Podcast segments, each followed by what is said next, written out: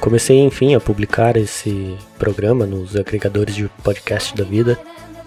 Claro, somente, né, após a aprovação dos meus colegas, porque vai que eles se sintam ofendidos de não ter sido incluídos nessa versão do quadro do programa, né? Não que isso, assim, iria me impedir de seguir fazendo, mas não é sobre essa aprovação que eu estava buscando, né? Novamente, quem me conhece sabe que longe de mim deixar de fazer algo pela opinião de alguém, assim, nessa altura da vida.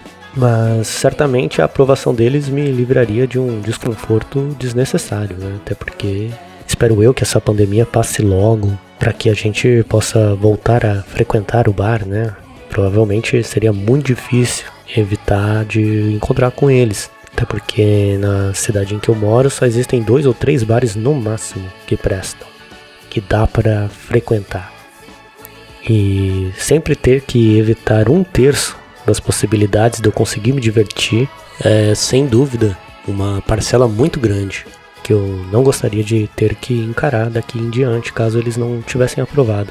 Até porque é 33% a menos de chance de me divertir, né? Eu sei que a probabilidade do divertimento, né, vem de mim, 100% é minha responsabilidade, mas 100%, 100% não, porque eu não vou colocar também integralmente em mim essa responsabilidade de divertimento.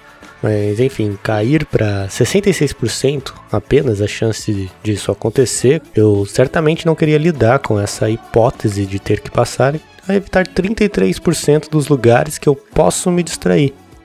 Pensando bem agora, que alívio que eles escutaram o programa, porque vai que eles vão em dois lugares separados diferentes. Aí, se eles tiver cada um em um bar, fudeu, né? 66% de chance a menos de eu me divertir, de eu ter uma boa noite agradável. Né? Seria um pesadelo. E, mas minha companheira, a propósito, que é psicóloga, disse que eu queria, na verdade, que os meus colegas ouvissem, porque eles sabem me criticar. Eles sabem falar mal de mim. Por isso que eu gosto e respeito eles porque, de acordo com ela, abre aspas, você já se pune o suficiente. Aí, quando alguém confirma essa sua autopunição, você gosta. Fecha aspas. Malditos lacanianos.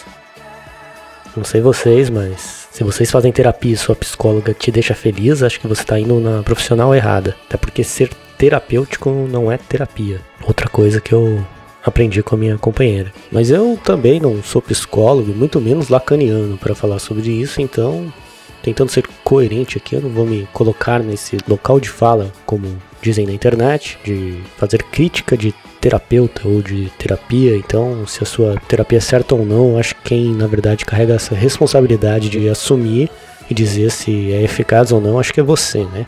Mas enfim, voltando, né? Isso me fez refletir, óbvio, Ainda bem, porque a proposta desse programa, né, Devaneios, as minhas reflexões, sem eles fundamentalmente não há produto. Mas eu fiquei pensando aqui que é curioso o prazer na dor.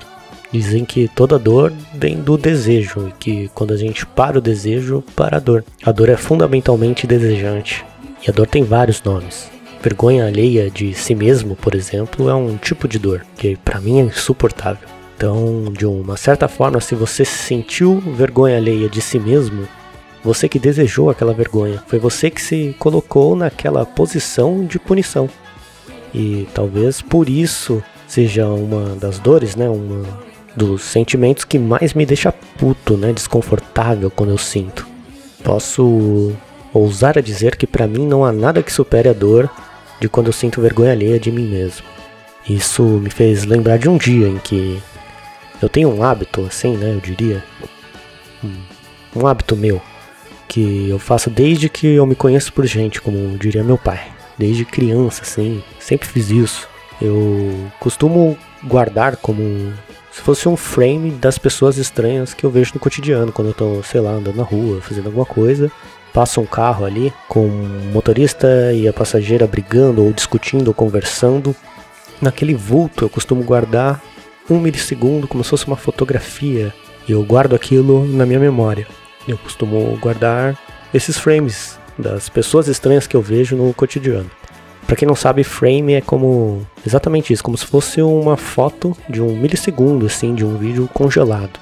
Quando você pausa o vídeo, sabe?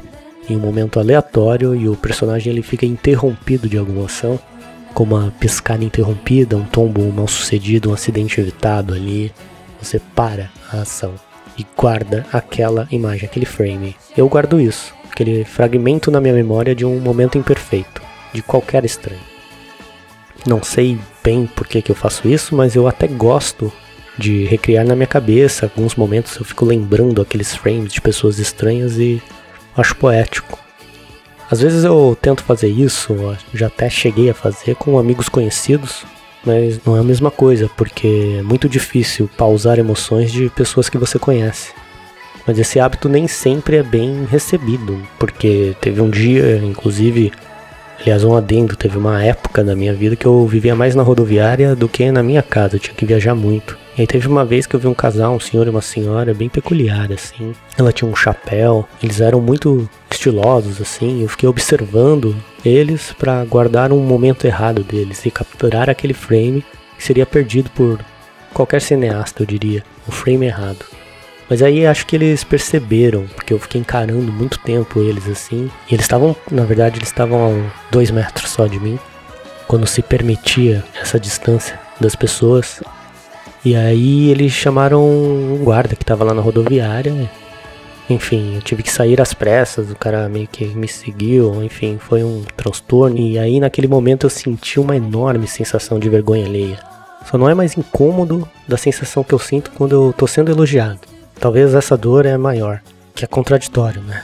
Não vou dizer que eu não goste disso, Aliás, todo mundo gosta de ganhar uns biscoitinhos aqui e ali, né? Mas é que eu me sinto como, tipo, quando você é o aniversariante, sabe? Que todo mundo tá ali te encarando, olhando para você na hora do parabéns. Você não sabe exatamente o que fazer, você fica naquele tempo enquanto a música dura, desconfortável ali, meio sem reação, você não sabe para onde olha, se você olha para os convidados, se você olha para o bolo, você fica meio contido de reação. E esse desconforto é mais ou menos por aí, quando me elogiam, eu me sinto como se eu estivesse no centro de um parabéns. Ou tipo quando você tropeça na rua e fala, opa, para si mesmo assim, no momento súbito de vergonha, como se aquilo eliminasse o fato ridículo que você acabou de passar. É mais ou menos essa sensação que eu sinto quando eu tô sendo elogiado, esse desconforto. E de sensações que eu gosto, talvez a que eu mais goste é daquela sensação que quando eu vejo algo tão emocionante, mas tão lindo, maravilhoso, que quer dizer tanta coisa que a gente fica sem ter o que dizer. E aí eu acabo não falando nada. Porque tá tudo bem só sentir. Às vezes é até bom, né, verbalizar o sentimento, mas aquilo é lindo, eu gosto. E também é importante, né? Você sair um pouco do costume de nomear tudo só de dor. Tem várias dores, né? De vários sentimentos, não só tristeza. Tem dor da vergonha alheia, como eu falei, é, várias outras, ansiedade, engodo. Tem vários tipos de dores e a gente é condicionado a só falar que é triste. Isso talvez conturbe um pouco a nossa saúde mental.